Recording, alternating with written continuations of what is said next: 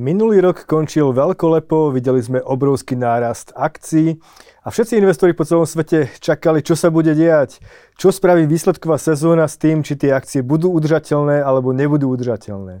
A práve o americkej a možno európskej výsledkovej sezóne sa budem rozprávať s Marekom Nemkým, analytikom XTB. Dobrý deň, vítam vás tu u nás. Dobrý deň, prajem, ďakujem za pozvanie. Marek, tak ako hodnotíte ten bláznivý záver roka, čo sa týka akcií a ten začiatok vo všeobecnosti, ak môžete povedať, tohto roka? Tak koniec roka 2023 bol celkom turbulentný, tam sme videli obrovský nárast tých, tých indexov, hlavne teda amerických. A nový rok to len naďalej, ako vidíme, potvrdzuje a indexy dosahujú svoje, svoje nové historické maxima a taktiež aj tie výsledky, ktoré prichádzajú, sú Uh, možno u niektorých zmiešané, ale keď sa pozrieme na nejaký ten celkový, uh, celkový obraz, tak sú, sú lepšie ako či už očakávali analytici, alebo možno boli nejaké vnútorné očakávania tých investorov. Pritom sa už mesiace hovorí o tom, že technologické akcie môžu byť bublina. A teraz sa ukazuje, že možno ešte nemusia byť bublina. Ako to je? No, uh, hlavne sa spomína tá bublina, čo sa týka akcií NVIDIA, a ona bude reportovať až o, o dva týždne, tak to, uh, tam to bude určite zaujímavé a ostro sledované. Ale keď sa pozrieme na tie veľké technologické spoločnosti, tam sa tiež diskutovalo, že tá valuácia by mohla byť až príliš uh, vysoká u niektorých a uh, tie výsledky zatiaľ uh, potvrdzujú očakávania investorov a tie výsledky prekonávajú či už finan- odhady finančných analytikov, a taktiež niektoré, niektoré aj po výsledkoch, uh, po výsledkoch pekne rastú, takže úplne uh, tá bublina tam zatiaľ nie je vidieť. Poďme asi na tú akciu, ktorá z tej veľkej sedmičky bola prvá, ktorá ohlasovala výsledky a to bola Tesla, ak sa nemýlim. A tam to nebolo príliš potešiteľné. Tesla je v tomto roku možno 30% dole ak sa nemýlim. Takže ako vy vnímate práve tú Teslu, ktorá má najvyšší price earning ratio, tuším okolo 60? Okolo tej Tesly je to stále veľmi turbulentné, keďže uh, tí investori majú očakávania niekedy nad, uh, nad mieru nejakých racionálnych očakávaní a to všetko zvykne ťahať uh, hlavne ich CEO spoločnosti, ktoré taktiež prezentuje, uh, prezentuje ten narratív celkovej spoločnosti výrazne pozitívne v očiach či už médií alebo, alebo taktiež svojich investorov. Uh, avšak raz za čas, uh, raz kvartálne sa teda investori musia pozrieť aj na tie finančné, na tie finančné čísla, uh, ako sa im teda darí. A v súčasnosti to vyzerá tak, že sa im skôr teda nedarí. Či už išlo o nejaké tržby, ktoré stagnovali medziročne, alebo taktiež o maržovosť celého toho hlavného biznisu, čo je výroba automobilov, tak uh, tie marže výrazne klesajú tam tá konkurencia, čo sa týka elektrovozidiel vo svete, je čím ďalej tým vyššia.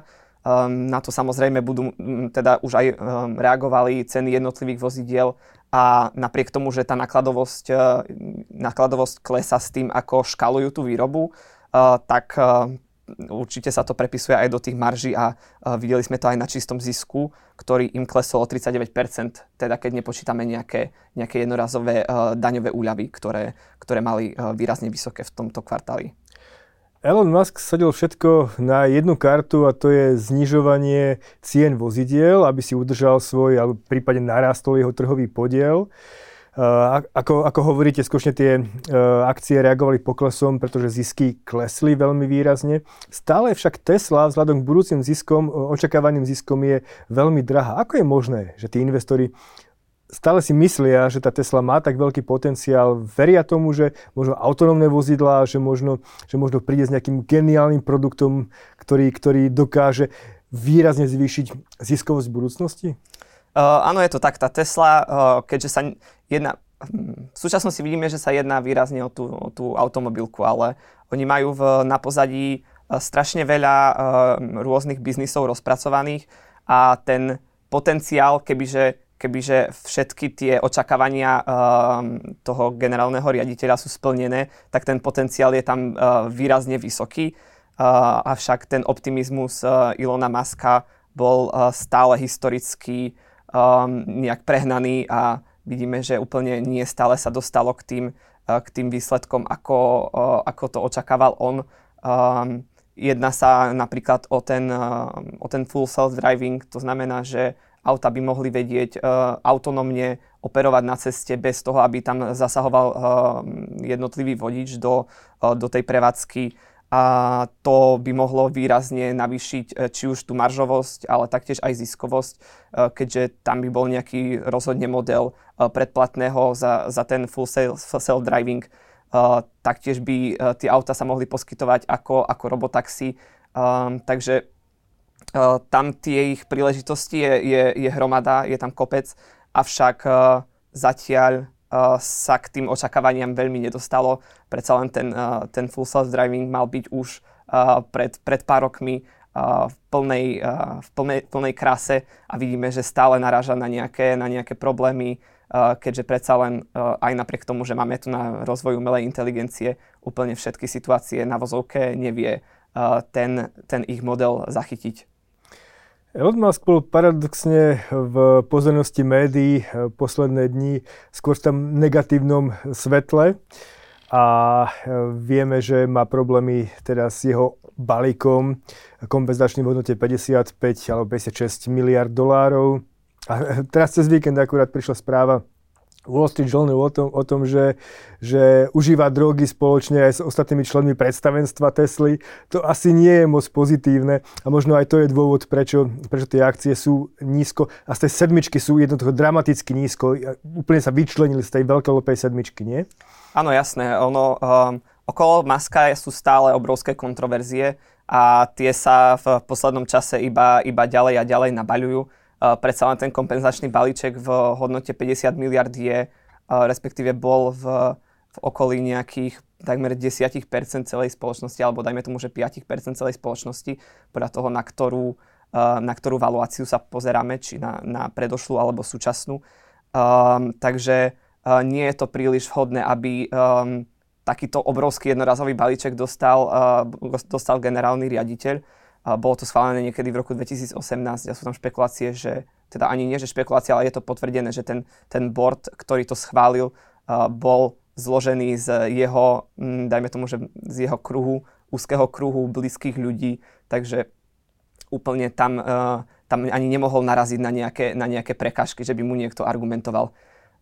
A čo sa týka, čo sa týka tých ďalších kontroverzií, napríklad nejakých tých drog, tak to, už, to už sa tak postupne, postupne ďalej a ďalej nabaľuje a odkrýva sa, uh, odkrývajú sa rôzne novinky a investori taktiež už uh, začínajú triezvieť, dajme tomu, a už uh, nie sú úplne takí dôverčiví a ne, nezakrývajú oči pred, uh, pred takýmito, takýmito uh, správami.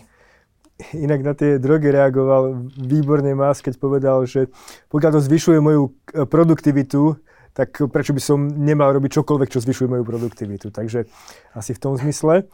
Dobre, to už necháme na jeho posúdenie a posúdenie investorov. Poďme na, ten, na to druhú, uh, druhé spektrum, druhý extrém tej veľkolepej sedmičky a tam je Meta, ktorá na rozdiel od poklesu Tesly o 30%, jej, jej akcie Mety uh, vzrástli o 30%, alebo mm-hmm. tak v okolí 30% práve po štvrtkovom oznámení výsledkov. Ako je možné, že, že tak uh, už pomerne drahá spoločnosť tak prudko rastie, napriek tomu, že, že ten trh už sa zdal byť pomerne nasýtený tých produktov mety? Mm-hmm. Ono hlavne minulý rok sme videli, uh, dajme tomu, že extrémny pesimizmus opäť na tých akciách a tie valuácie sa blížili Uh, blížili úplnej uh, prepredanosti. To znamená, že uh, tá hodnota spoločnosti bola tak nízko, že už uh, všetky negatívne správy, aj negatívne správy v budúcnosti už boli uh, zacenené v tej, v tej cene a tam už vlastne iný smer ako, ako nahor uh, ani neprichádzal k, k, k úvahu. Um, čo sa týka tých výsledkov v súčasnosti, tak tie um, reakcia bola adekvátna, keďže uh, Meta uh, krásne prekonala um, hodnoty finančné na dajme tomu, že v každom, v každom jednom sektore, v každej jednej metrike, ktorú poskytovali, uh, im tržby rastli až o 25% medziročne, zisky tak až, až o 200%. Uh, samozrejme, tam bola nízka základňa v minulom roku, uh, mali svoje problémy, naťahovali sa s Appleom, keďže um, Apple im, z, dajme tomu, že zo dňa na deň uh, prestával poskytovať dáta a pýtal sa jednotlivých zákazníkov, či chcú tie dáta odosielať, odosielať Mete a Facebooku a samozrejme spotrebitelia neboli veľmi nadšení potvrdiť, potvrdiť ten dajme tomu, že ten oznam, že áno, chcem posielať dáta do, do mety, aby na mňa cielila efektívnejšie reklamy. Avšak s narastom nejakých s narastom umelej inteligencie a rôznych modelov, ako lepšie cieľovať tú reklamu, tak uh, Mete sa podarilo obísť uh, tento, uh, tento zákaz od Apple a cieľuje tie reklamy efektívnejšie už aj na, na zariadeniach, uh, ako sú iPhony. Um, taktiež im krásne napríklad rastli tržby z Číny, uh, to ste mohli kľudne zachytiť aj aj uh, vlastne používateľia Instagramu alebo Facebooku, kedy, uh, kedy uh, retail, retailoví predajcovia ako Temu alebo, alebo Shein alebo Sein, um, netuším ako sa to vyslovuje, tak um, oni veľmi uh, veľa in, preinvestovali do tých reklám a fakt cielili na ten, na ten západný svet uh, a tie tržby sa zvyšili až o 100%, uh, ktoré prichádzali z Číny, takže tam, tam bol výrazný taký tailwind alebo Ehm, na čom, na čom sa vlastne viezla uh, meta. Uh, ale nejde iba o finančné výsledky, ale taktiež aj o počty užívateľov, ktoré rastú, o ten engagement, takže tí používateľia tam trávia viacej času. Uh, taktiež išlo aj o metriky ako, uh, ako cena uh, za reklamu, ktorá, ktorá po, tuším, 5 kvartáloch poklesu začína konečne rásť. Um, takže tam vlastne uh, nebolo, mm, nebolo znať, že by tá spoločnosť mala vôbec nejaké finančné problémy. Uh, navyše oznámili obrovské spätné odkupy akcií vo výške 50 miliard, oznámili prvú historickú dividendu, na čo stále investori reagujú pozitívne, takže ten 20-percentný rast po výsledkoch bol, bol určite zaslúžený. Asi tá dividenda bol najväčší šok pre investorov, to asi nikto nečakal, že to, že, že to ohlásia. No a znamená to, že z technologických akcií sa stávajú, ktoré predtým boli rastové, sa stávajú pomaly akcie dividendové, alebo už nebudú až tak rastové ako doteraz? Tak ono, môže sa to zdať ako taký prvý náznak, že tá firma už postupne, uh, dajme tomu, že dosahuje svojich vrcholov, už uh, má tú veľkosť a stáva sa z nej skôr taký generátor, generátor peňazí a cash flow. Uh, avšak uh, zatiaľ keď sa pozrieme na tržby aj na zisky, tak ten, ten raz je tam významný, aj keby že to porovnáme z roku 2021, keďže ten 2022 bol nepriaznivý, tak by sme videli, že tie zisky im rastú 20% medziročne za tie dva roky a tržby v okolí tých 10% medziročne, čo je stále, stále pekný rast. Ale je to taká známka samozrejme, že, že už ten biznis maturuje a že už nastal čas splácať aj nejakú hotovosť naspäť tým akcionárom. Tak momentálne to robia Microsoft a Apple, že platia dividendy. Ako v, v nominálnej hodnote sú dividendy obrovské, najväčšie na Wall Street, ale čo sa týka percentuálneho podielu, tak rozhodne asi nemôže povedať, že sú to dividendové firmy. Je to tak, ako o, zatiaľ tie dividendy sú v oblasti pár percent, čo by sme získali aj kľudne na nejakých sporiacich účtoch v bankách, um, ale um, je to pre investora, dajme tomu, taká jediná hmatateľná vec, ktorú získa naspäť od tej, od tej spoločnosti a je to pre ňo aj taký uh, pozitívny efekt, keď zrazu na svojom uh, brokerskom účte uvidí uh, nejaký um, prísun peňazí naspäť od, uh, od, tej, od tej firmy. Tak to boli uh, dva také extrémy z tej sedmičky veľkolepých akcií. Uh, Nvidia nás ešte len čaká, potom sme tam mali ostatné firmy ako Alphabet, Microsoft, uh, Amazon a ešte tam bol, ktorá bola tá štvrtá, nenapadá ma teraz. V každom prípade, máte nejaký komentár ohľadom z tej, tej, tých zvyšných veľkých technologických firiem? Niečo zaujímavé, čo možno vypichnúť z ich výsledkov? Tak ono ďalší, dajme tomu, že uh, ďalšia firma, ktorá prehrala, tak bol Alphabet. Napriek tomu, že ten, ten biznis reklamy bol výrazne rastúci, ako sme to videli v prípade Mety, tak Google sa až tak výrazne nedarilo a akcie na to reagovali poklesom až 7%. Bolo to z dôvodu hlavne toho, že nesplnili očakávania na tržbách z reklamy z ich, z ich core biznisu, čo bolo vyhľadávanie. Takže akcionári na to reagovali výrazne negatívne napriek tomu, že všetky ostatné metriky vyšli, vyšli výrazne nad očakávania a tržby aj zisky im, im krásne rastli.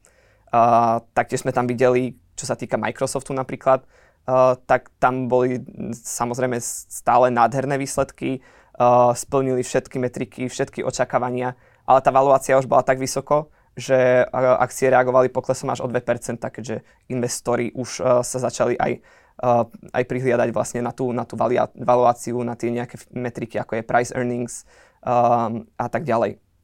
Takže napriek tomu, že že sme mali krásne výsledky Microsoftu, tak akcie sa, sa dajme tomu, že prepadli o 2% a podobne sme to videli aj uh, na najväčšej spoločnosti Apple, uh, ktorá taktiež prekonala takmer všetky metriky, ale akcie poklesli v reakcii na, nejaký, tak. na nejaké negatívne Apple správy. samozrejme nie je najväčšia spoločnosť. Už, už nie, áno. Je to tak už ju prekol Microsoft. Práve, práve to bude zaujímavé sledovať, či Apple dokáže dobehnúť Microsoft tej umelej inteligencie. Ako to bude asi to kľúčové, či už dokáže do nového operačného systému zakomponovať nejakú inteligentnejšiu Siri, ako tam je doteraz čo uvidíme asi až v ďalších kvartáloch niekedy. Ono napríklad s tým Appleom historicky sa ukazuje, že Apple je stále uh, v rámci v rámci tých noviniek technologických mierne pozadu, avšak keď už eh, vidí, že ten segment je dostatočne, eh, dajme tomu, že stabilný, tak práve potom príde s, s nejakým svojim, svojim produktom, ktorý integruje do svojho systému a ten produkt je výrazne úspešný. Takže uh, som aj ja zvedavý, ako, ako to bude v prípade teraz tej, tej umelej inteligencie. Avšak Apple tam má jeden veľký problém a ten problém má 4 písmenka, Č, I, N, A.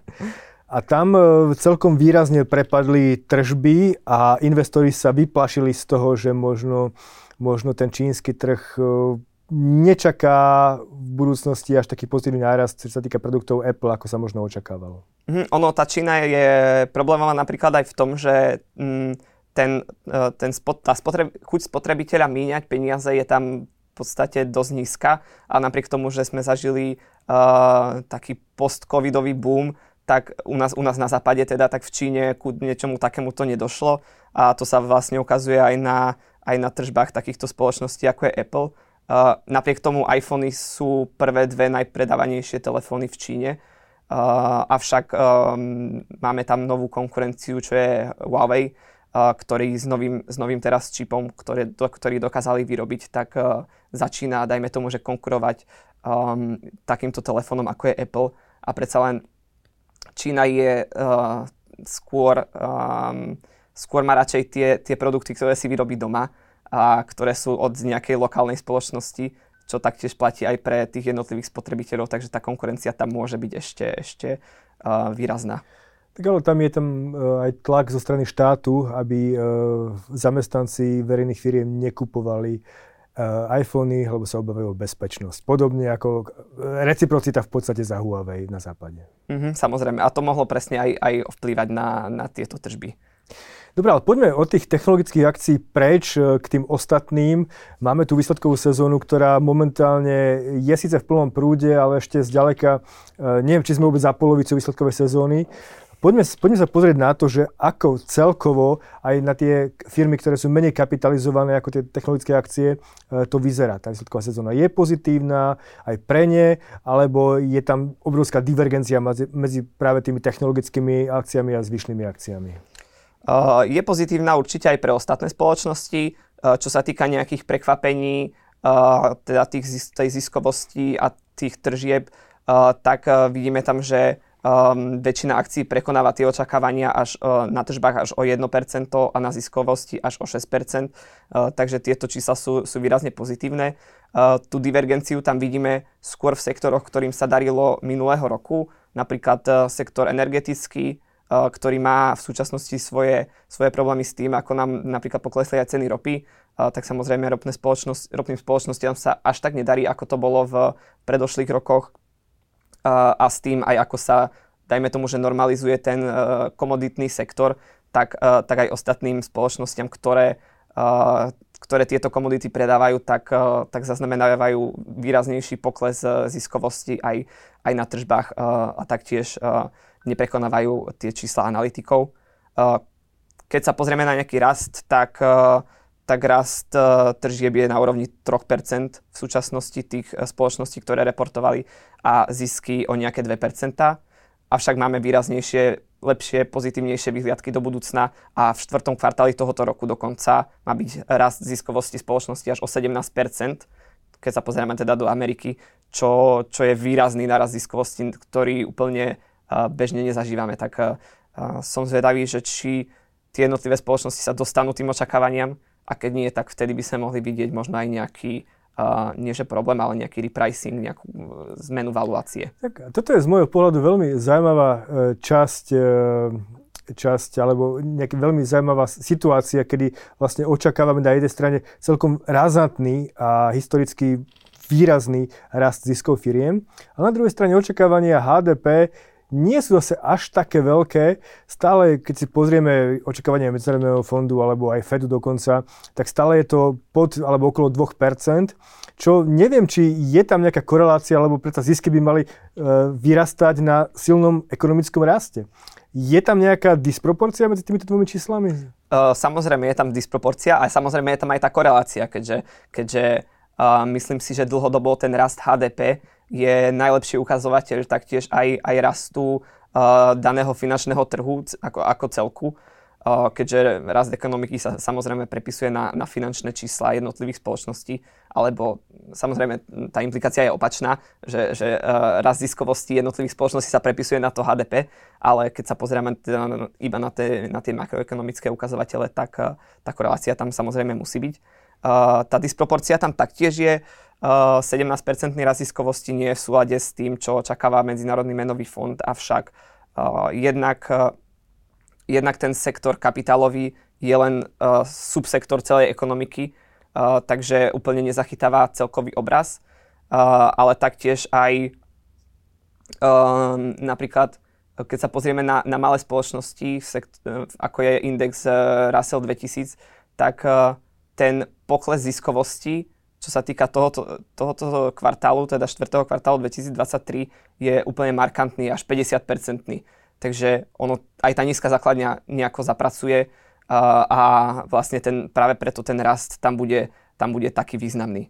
A teraz to ťahali tie veľké technologické spoločnosti, tento rok teda to môžu byť malé stredné podniky. Tak, kým v Amerike má kto ťahať trh a možno sú to aj práve globálne spoločnosti, ktoré dokážu získavať e, profit z celého sveta, nielen z Spojených štátov amerických. V Európe je situácia o čosi komplikovanejšia, pretože vidíme tu veľmi slabý ekonomický rast. E, Nemecko je príkladom toho, ako dokáže krajina v podstate stagnovať už 5 kvartálov. Ani dnešné čísla nepotešili. No a otázkou je, ak, ako vyzerá situácia výsledková v Európe? Je tiež pozitívna ako v Amerike? V Európe už uh, také pozitívne výsledky nevidíme. To je si myslím, že celkom aj, uh, aj jasné a je to aj tak už historicky dané, keďže Európa má už dlhodobejšie nejaké či už štruktúrálne problémy uh, alebo výraznejšie na ňu vplýva súčasná, uh, dajme tomu, že kríza alebo energetické šoky, aj keď kríza to úplne ešte nie je, čo sa týka tých uh, makroekonomických metrík, ako je HDP a pokles HDP a tak ďalej. Uh, ale keď sa pozrieme na tú výsledkovú sezónu v súčasnosti, tak zatiaľ reportovala ešte len jedna petina spoločností. U nás predsa len tie, tie procesy trvajú o čosi dlhšie, uh, ten reporting trvá o čosi dlhšie, aj ten audit trvá o čosi dlhšie, takže u nás, u nás si musíme počkať uh, o, čosi, o čosi viac. Ale keď sa pozrieme na, uh, na tie prekvapenia, tak uh, tá ziskovosť nerastie, práve naopak. A taktiež aj tie očakávania boli už, už pravdepodobne vyššie a nesplňajú, nesplňajú tie jednotlivé spoločnosti očakávania toho trhu.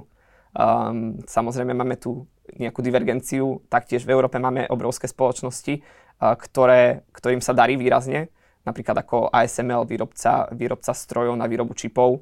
Máme tu na uh, Novo Nordisk, teda giganta čo sa týka farmaceutického sektora a novinky s, s liekmi na chudnutie.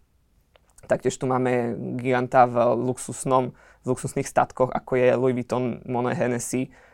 Tým sa darí výraznejšie, ale keďže tá Európa a ten celý európsky sektor je výrazne zameraný skôr na ten priemysel, na tú výrobu, na materiály a tak ďalej, tak to sa prepisuje aj na, na, celkovej, na, celko, na celkových výsledkoch tej, toho, toho veľkého obrazu tej výsledkovej sezóny. Kým eh, na svete ťažko hovoriť o nejakej ekonomickej recesii, možno spomalení pod nejaký dlhodobý priemer, ale tá recesia určite je v priemysle, ako hovoríte. Ako to je vidno to na všetkých predstihových indikátoroch PMI. Jednoducho je tu už niekoľko kvartálov globálna priemyselná recesia a práve sú zasiahnuté aj európske firmy, možno najviac práve tie nemecké, kde ten priemysel má veľmi veľké zastúpenie. Ale napriek tomu DAX dosahuje historické rekordy, respektíve dosahoval ešte prednedávno, to vtedy stagnuje. Môže to pokračovať takto aj ďalej? Uh, myslíte, že či bude naďalej dosahovať tie historické rekordy? Keď situácia no, bude relatívne z, z ekonomického pohľadu nie príliš privetivá. To je, to je otázka. Keby som to vedel, tak, tak asi, asi to aj zobchodujem a, a možno tu už ani nesedím. Uh, samozrejme to, to neviem a nevieme to, nevie to asi nikto.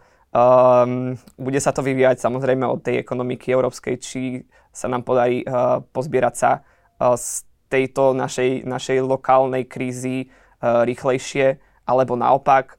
Um, my tu máme celkom, cel, celkom na nás vplýva viac aj geopolitika, uh, keďže tie energie v Európe, Európa nie je sebestačná v, či, ani, ani v zemnom plyne, ani čo sa týka nejakých rop, ropných produktov, dokonca ani pohonných môd ktoré si, ktoré si nedokážeme vyrábať v, takej, v takom objeme, ako spotrebovávame. Uh, takže ten, uh, to výrazne vplýva, taktiež výrazne na nás vplýva export. My sme, my sme, proexportná, uh, my sme proexportné krajiny, uh, takže uh, tá globálna ekonomika na nás je citeľná a nejaké, nejaká nie že deglobalizácia, ale spomalenie tej, tej, toho globalizačného obchodu na nás vplýva. Takže ja na tom DAXe nie som až úplne taký taký bík ako možno, ako možno niektorí ostatní a skôr sa vidím, že, skôr vidím, že ten DAX by sa mal nejako mm, kolísať do strany. Ale európske akcie sú na rozdiel tých amerických veľmi lacné a tá najlepšia akcia, najlepšia, najlepší index minulého roka v reálnom vyjadrení nebol Nasdaq a takisto ani v januári to nebol Nasdaq, ale boli to grécké akcie. Povedzte mi, čo si myslíte o takýchto akciách, ktoré stále ešte sú relatívne lacné? Ja neviem, či tam je price earning 7 alebo koľko, ale jednoducho proti Wall Streetu, kde je price earning vyše 20, tak je to, tak je to veľmi nízke číslo. No, ono tá výhoda spočíva v tom, že uh, tie európske spoločnosti uh, ten rast európskych spoločností sa neočakával taký výrazný napríklad ako v Amerike a to samozrejme vplyvá aj na to ocenenie, ktoré musí byť nižšie Taktiež jednotlivé spoločnosti sa u nás musia podieľať uh, s viacerými reguláciami, takže to opäť tlačí na tú, na tú valuáciu. Um, taktiež um, tie daňové zákony sú tu, sú tu rozdielne a privetivosť, um, dajme tomu, že tých, toho manažmentu voči, akcion, voči akcionárom tiež nie je až taká, taká vysoká ako v Amerike. Uh, to, tie grecké akcie sú celkom to, špecifikáciou, keďže Grécko dlhodobo bojovalo s ekonomickými problémami od uh, krízy v roku 2012, kedy uh, nedokázali splniť, nedokázali dostať svojim záväzkom na, na štátnych dlhopisoch a to položilo ekonomiku až o 50 teda HDP, HDP ekonomiky pokleslo 50% obrovská nezamestnanosť na úrovni pomaly štvrtiny obyvateľstva, uh, takže takéto, takéto metriky rozhodne nie sú pozitívne ani pre akciový trh, to bolo zaprajsované a vlastne teraz, keď vidíme nejaký obrad, nejakú fiskálnu zodpovednosť eh, tej krajiny, eh, nejakú, nejaké pozitívnejšie správy, napríklad tuším sa v súčasnosti ohlasoval, že, že sa privatizuje súkrom, súkromné, teda privatizuje sa letec, letisko v Aténach, čo je celkom pozitívny krok a investori to vnímajú dajme tomu, že vrúcnejšie, keďže aj tá vláda pre tých investorov robí viacej a skúša vlastne uh, zahrňať viac toho kapitalizmu do svojej ekonomiky a tak tým pádom musí aj, aj tá valuácia reagovať uh, tých jednotlivých akciových spoločností. Kým Grécko má svoju krízu už za sebou, aspoň tak to vyzerá, tak tá krajina, ktorá ju nemusí mať za sebou, je Čína, kde práve v piatok poklesli akcie na 5-ročné minima. Znamená to, že čínske akcie sú teraz super na nákup? Uh, podľa finančných metrík to vyzerá, že, že áno. Uh, tie akcie sú uh, fakt veľmi lacné. Uh, tie price earnings sa tam pohybujú napríklad na úrovni nejakých uh, 7-8 a to, to sa rozprávame o obrovských technologických spoločností, ako je napríklad Alibaba alebo Tencent. Uh, takže tá valuácia samozrejme reflektuje aj rizika v, či už v ekonomike a možno v nejakom spomaľovaní, čo nemusí úplne vplyvať aj na tie, na, až, až tak na tie veľké spoločnosti, ale hlavne je tam uh, riziko uh, tej čínskej CCP, toho, tej vlády, ktorá uh, čím ďalej, tým viac uh, rozťahuje svoje, uh, svoje chapadla, svojho vplyvu a snaží sa uh, viac zasahovať do, do podnikania, uh, viac zasahuje do uh, jednotlivých sektorov ekonomiky Uh, viac, sú tam, viac sú tam škrti a stále tie správy, ktoré prichádzajú, sú, sú negatívne a negatívne. Videli sme, ako zakázala uh, vstup na burzu uh, Ant Groupu, uh, zakazuje napríklad hranie hier um, mladistvých, čo je, čo je pre západný svet napríklad nepredstaviteľné, aby um, vláda takto nám zasahovala až, až do, uh, do životov. Um, dokonca dneska, tuším, už ten akciový trh tak kapituloval, že index sa prepadol o 8% po po ohlásení uh, indexu nakupných manažerov v sektore služieb. Uh, takže uh, ja, keďže som dlhodobý investor, tak by som povedal, že áno, čínske akcie sú zaujímavé na nákup. Avšak to riziko je tam také vysoké, že, že ostatným by som to rozhodne neodporúčal. Konec koncov sme to videli aj v prípade, aj v prípade Ruska, kedy uh, súčasná, súčasné ocenenie tých akcií je pre západných investorov nula. A to sa môže stať kľudne aj v Číne, takže, uh, takže špekulácia zaujímavá, ale z investičného hľadiska veľmi nebezpečné. A práve preto aj obrovské množstvo kapitálu uteká z Číny či zahraničných e, subjektov, prípadne aj domácich, pokiaľ dokážu ten kapitál vyviezť von. A smeruje do veľkej miery do Indie. India je tá krajina, ktorá momentálne je tým najväčším lákadlom silný ekonomický rast, 7%, e, ak sa nemýlim, očakáva sa rovnako podobný propodnikateľské zámery, ochrana vlády a tak ďalej a tak ďalej. Ale otázka je zase indické akcie, nie už príliš neskoro ich kupovať, nie je tam už riziko toho, že sú opäť tiež veľmi drahé? Uh-huh. Uh, tak len aby som uh, dal taký disclaimer, ja tie indické akcie až úplne tak, uh, tak nesledujem, ale uh, čo sa týka tej ekonomiky, tak uh, je pozitívne, že tam je demokracia, uh, máme tam nejaký právny systém, môžeme špekulovať na to, že, že, či, je, že či je tak vyvinutý ako napríklad v západných svetoch, čo, čo asi nie. Eh, ale ten demokratický systém napríklad prichádza s eh, výraznejšími populistickými riešeniami. Oni tam majú výraznú ochranu sektora poľnohospodárstva, čo môže, čo môže vplyvať aj na ostatné spoločnosti. Avšak ten, ten úrivok alebo ten obraz, čo sa týka toho indexu 50 najväčších spoločností v Indii, tak ten je pozitívny a bol, bol historicky asi tuším, že aj outperformuje tie americké akcie, takže uh, tá India môže byť pre niekoho zaujímavá. Uh, rast HDP sa tam očakáva taktiež vysoký uh, a v prípade, že sa nastolia tie správne, uh, dajme tomu, že regulačné, aj taktiež právne, uh, právne systémy, tak India sa môže stať uh, uh, výrazne druhou, dajme tomu, že Čínou, uh, nejaký, nejaká lacná výrobňa celosvetová, keďže tam majú Eh, lacnú pracovnú silu a to, to je spojené samozrejme s prílivom obrovským eh, zahraničného kapitálu, ktorý tam už aj v súčasnosti smeruje a to, to bude vyvíjať eh, tlak aj na, pozitívne na tie jednotlivé indické spoločnosti.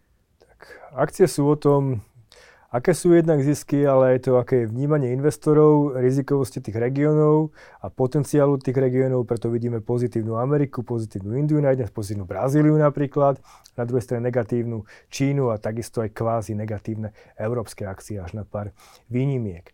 Ale poďme k tým faktorom, ktoré môžu pre najbližšie obdobie ovplyvniť ďalší vývoj na akciových trhoch. Ktoré sú to? No, ona v súčasnosti krátkodobo výrazne vplýva na akciový trh, eh, dajme tomu, že ten makroekonomický sentiment a s tým spojené aj rozhodnutia centrálnej banky. Eh, nie je to, tak, nie je to inak ani v súčasnosti, keďže tie úrokové sadzby sú na historicky vysokých úrovniach a sú nastavené vysoko, čo tlačí, uh, tlačí na tú celkovú ekonomiku, keďže financovanie je predražené, takže až, tak sa, až tak sa neinvestuje ako v histórii. Um, tie sazby sú v európskej, v eurozóne na najvyšších úrovniach, aké sme, aké sme kedy videli. V Amerike z, je to, sú to najvyššie úrovne z roku, tuším, nejakých 2000. Um, takže to, to určite bude rozhodne vplývať najbližšie, uh, keďže už sa očakávajú znižovania sadzieb uh, už sa očakáva pozitívnejší inflačný vývoj, uh, takže um, to, tie najbližšie zasadnutia budú celkom turbulentné, keďže ten posledný, ten posledný dotyk na sadzbách je, uh, dajme tomu, že kľúčovejší a načasovanie znižovania úrokových sadzieb je kľúčovejšie ako, ako, to, uh, ako to prudké zvyšovanie, ktoré sme videli v histórii. Um, za mňa tá makroekonomia je, je uh, asi najdôležitejšia a potom druhá v rade bude geopolitika, ktorá je taktiež bezprecedentne napätejšia ako, ako v histórii. Uh, videli sme v piatok, tuším to bolo uh, minulý týždeň, napadli Spojené štáty už aj Sýriu a, a Irak ako, ako odpoveď na zabitie troch, troch amerických vojakov v, na severe Jordánska. Takže opäť by sme mohli vidieť nejaké, dajme tomu, že ropné šoky, zahrnutie Iránu do, do tohto konfliktu. Irán je veľký vývozca, takže to, to môže mať vplyv aj na ceny celkových komodít a môžeme tu vidieť kľudne aj uh, ďalšiu vlnu uh, inflačných šokov. Takže tam je strašne veľa neistoty v tej, v tej ekonomike a na tom geopolitickom vývoji, ktoré, ktoré uvidíme či sa materializujú v ďalšom roku. Vždy sa niečo môže vyskytnúť, samozrejme, ale zatiaľ trh nie je nejako presvedčený o tom, že by mohla stať nejaká inflačná kríza, dlhopisy sú nízko, ropa takisto nie je nejak výrazne vyššie. Skôr, skôr možno, možno sa treba pozrieť na iné faktory a potenciálne tým faktorom z minulého týždňa, čo ma napadá, je trh nehnuteľností, hlavne komerčných nehnuteľností. A takisto aj v Číne sme mali problémy z, z Evergrande, čo znamená, že ani tam realitný sektor nie je zďaleka ešte v poriadku. Nie je toto ďalší faktor, ktorý môže ovplyvniť cenu a výhľad a možno aj to vnímanie rizika na svetových trhoch? Mhm, tak predsa len uh, ten realitný sektor je, je výrazne nebezpečný, ako sme to videli už v roku 2008. Uh, tam ten realitný sektor bol práve tým kľúčom k, k zahrnutiu celej ekonomiky do, do globálnej krízy. Uh, avšak v súčasnosti nevidíme tam nejaké problémy um, nejaké krachy tých, tých lokálnych developerov sú ešte v, v rámci nejakej, nejakého celého realitného sektoru OK. Um, už v súčasnosti taktiež ani nevidíme tam nejaké problémy na, uh, na tých derivatových cenných papieroch, na tých štrukturovaných cenných produktoch. Uh, takže kedysi historicky to bolo viacej previazané s tým finančným svetom, ale teraz zatiaľ vidíme skôr lokálne problémy. Tie lokálne problémy sú napríklad aj v Amerike. Teraz tá, tá e, New Yorkská komerčná banka uh, ohlasila ani nie, že problémy, ale vo finančných výsledkoch mala, uh, výrazne navyšila tie rezervy pre, uh, pre zlyhané úvery v sektore, v sektore realit. Uh, takže uh, zatiaľ je to lokálny problém skôr, skôr ako ten, uh, ten napríklad celosektorový. A čo sa týka, čo sa týka Číny, tak uh, nič zlom, ale Čína si za ten problém môže sama pretože ona tam nastavila reguláciu uh, toho, toho svojho semaforu a zastavila uh, prísunového financovania už aj tej Evergrande. Takže uh, oni si to úplne nespočítali, nespočítali korektne a malo to za následok krach jedného z najväčších, vtedy to bol tuším aj najväčší, najväčší developer alebo developer s najväčším zadlžením. Taktiež mala problémy aj, aj Country Garden, najväčší developer so splácaním, takže uh, ten celý sektor výraznejšie to vplyval eh, negatívnejšie ako napríklad v západných krajinách. Takže ak to môžeme nejako zhrnúť, tak výsledková sezóna e, relatívne pozitívna, v Európe o čosi horšie, ale zase nič úplne dramatické. A výhľad do budúcnosti vzhľadom na možno meké pristátie, možno, možno žiadne pristátie, tak je relatívne stále pozitívny tiež. Áno, aj tá pravdepodobnosť toho soft landingu sa stále a stále zvyšuje s tým, ako prichádzajú pozitívnejšie dáta o makroekonomii, pozitívnejšie dáta z trhu práce, takže zatiaľ tam úplne to spomalenie, spomalenie nevidíme. Dobre, takže toľko uh, Marek uh, Nemky z uh, XTB. Ďakujem vám pekne, že ste prišli a povedali nám svoj výhľad na finančné trhy. Ja ďakujem pekne.